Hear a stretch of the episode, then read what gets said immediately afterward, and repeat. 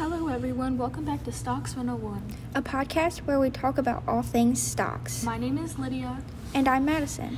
On this week's episode of Stocks 101, we're going to have an extremely insightful conversation. Yes, I'm so excited for it. We're going to be talking about important steps and helpful tips that you should follow in order to begin successfully investing in the stock market. Our first tip is to set goals and make a timeline of when you want to achieve those goals. Yes, this tip is so important. Setting goals and creating a plan is crucial in many aspects of life, but especially in the stock market. Going into the stock market with no previous knowledge of what is going on is not a good decision. With the stock market, you have to be aware of what you want and what you're doing, or else it could cost you a lot of money and grief. Yes, that is so true. Our second tip is to know your risk tolerance. Now, this tip is kind of self explanatory, but you must know your potential risks and potential stock market successes. If you are not constantly aware of your risks, it could end terribly, and your bank account will suffer. Exactly. Thank you, Madison. Our third tip is to choose a brokerage. Now, this tip is not a necessity, but can be helpful. When you choose to use a brokerage, Brokerage. brokerage, you pay a fee to a brokerage firm, and they handle the buying and selling of your stocks for you. They take care of the all the stressful work for you, and if your stocks do well, you still can get the reward of it.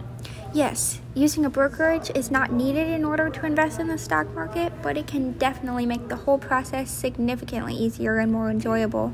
Using a brokerage makes the experience so much more fun because the firm takes care of all of the hard work for you. Thank you, Madison. Our fourth tip is to be simple but still significant.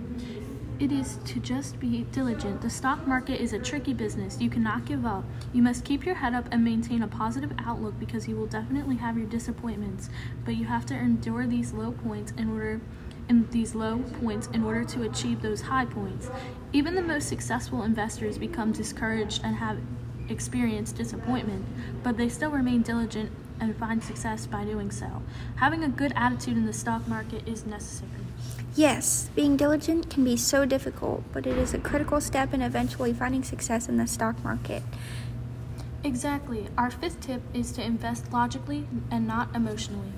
This tip means that when investing, you have to use logic. Do not invest when you are in an emotional state.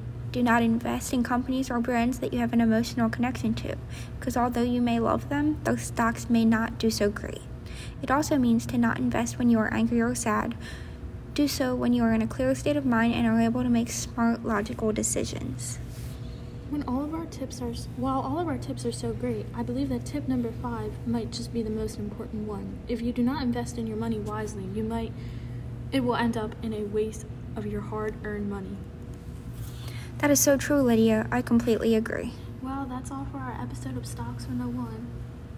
We hope we were able to provide some guidance on what to do when you're interested in investing in the stock market. Thanks, Thanks for, for listening. listening.